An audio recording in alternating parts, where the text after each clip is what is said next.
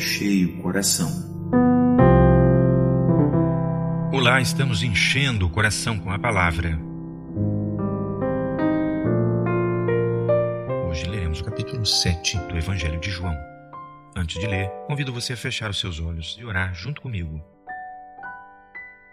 Senhor Deus, clamamos o sangue de Jesus, porque a Bíblia diz que o sangue de Jesus Cristo, teu Filho, nos purifica de todo pecado. Senhor, para que o pecado não seja uma barreira entre nós e o Senhor, e que o nosso coração possa receber a tua palavra e compreendê-la como voz de Deus a nós, abençoa-nos, nos ajudando a esquecer toda a preocupação e ocupação deste mundo, nos dando a bênção de ter o nosso coração sensível à voz do Senhor. Fala conosco, pedimos pela fé em nome de Jesus. Amém.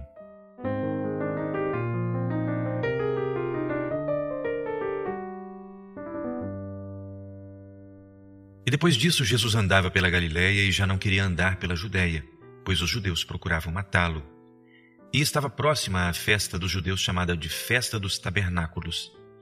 Disseram-lhe, pois, seus irmãos: Sai daqui e vai para a Judéia, para que também os teus discípulos vejam as obras que fazes. Porque não há ninguém que procure ser conhecido que faça coisa alguma em oculto. Se fazes essas coisas, manifesta-te ao mundo, porque nem mesmo seus irmãos criam nele. Disse-lhes, pois, Jesus: Ainda não é chegado o meu tempo, mas o vosso tempo sempre está pronto. Quero fazer aqui um primeiro e breve comentário.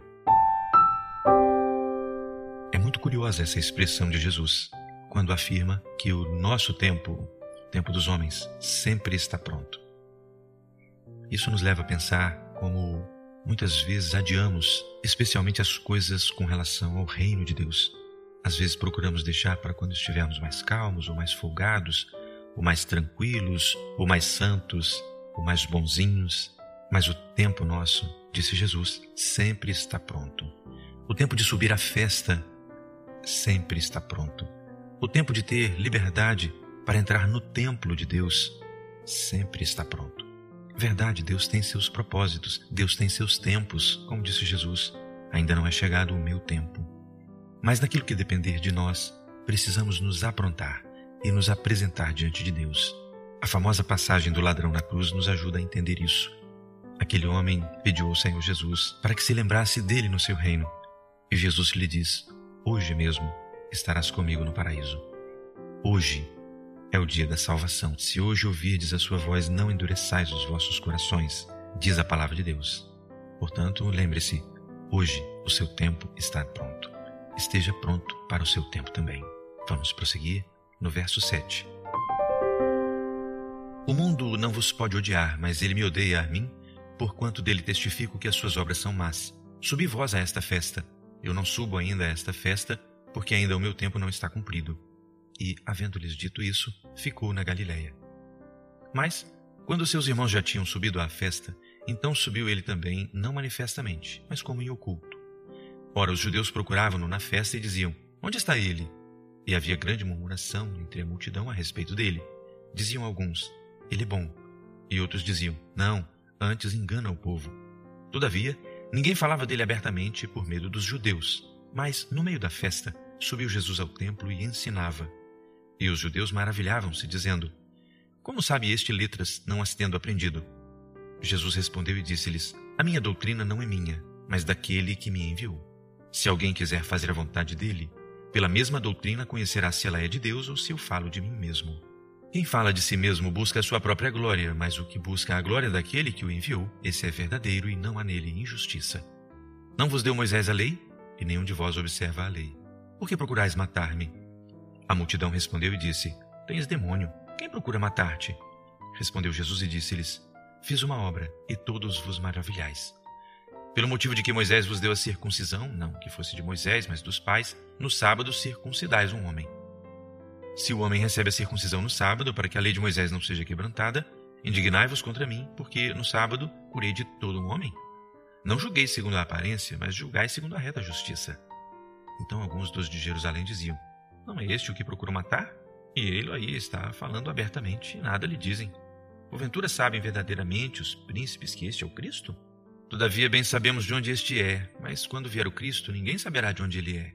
Clamava, pois, Jesus no templo, ensinando e dizendo: Vós me conheceis e sabeis de onde sou, e eu não vim de mim mesmo, mas aquele que me enviou é verdadeiro, o qual vós não conheceis, mas eu conheço-o, porque dele sou e ele me enviou.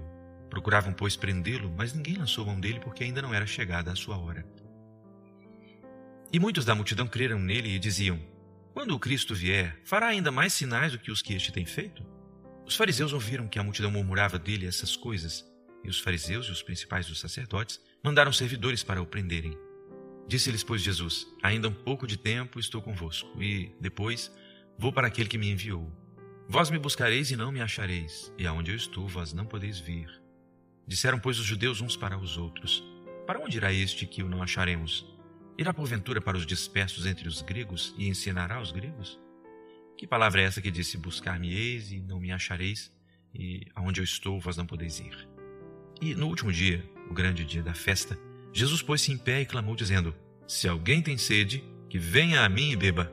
Quem crê em mim, como diz a Escritura, rios de água viva correrão do seu ventre.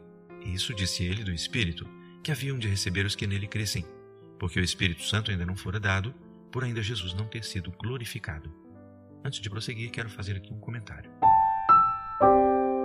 Essa afirmação de João nos ajuda a entender que a condição para que o Espírito Santo seja dado a nós como o maior presente que podemos receber nessa vida é que Jesus tenha sido glorificado em nós.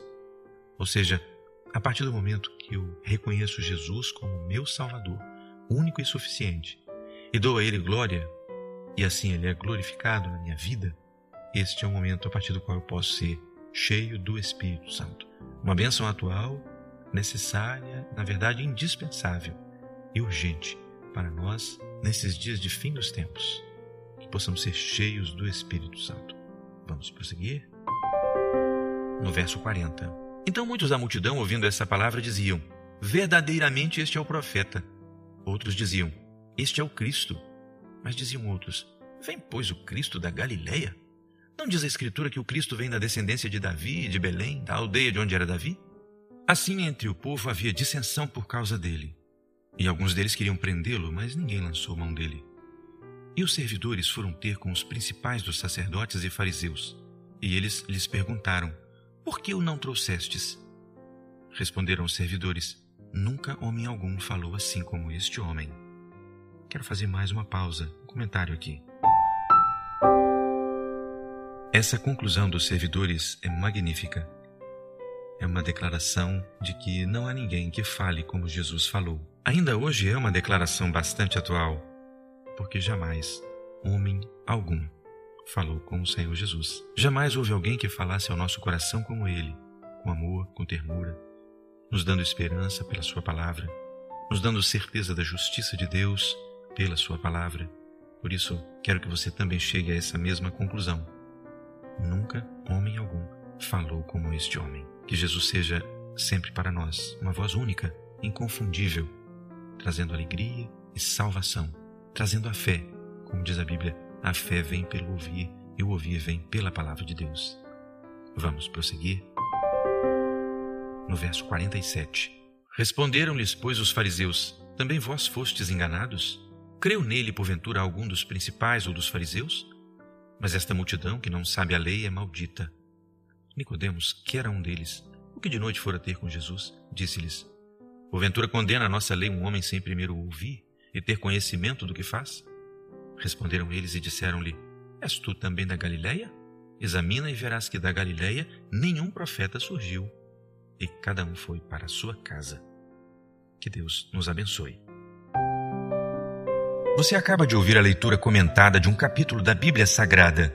Áudios com outros capítulos, além de textos e estudos relativos à palavra do Senhor estão gratuitamente disponíveis no site do que está cheio o coração www.doquestacheiocoracal.com. Visite e nos ajude a divulgar este trabalho e as boas novas do Evangelho.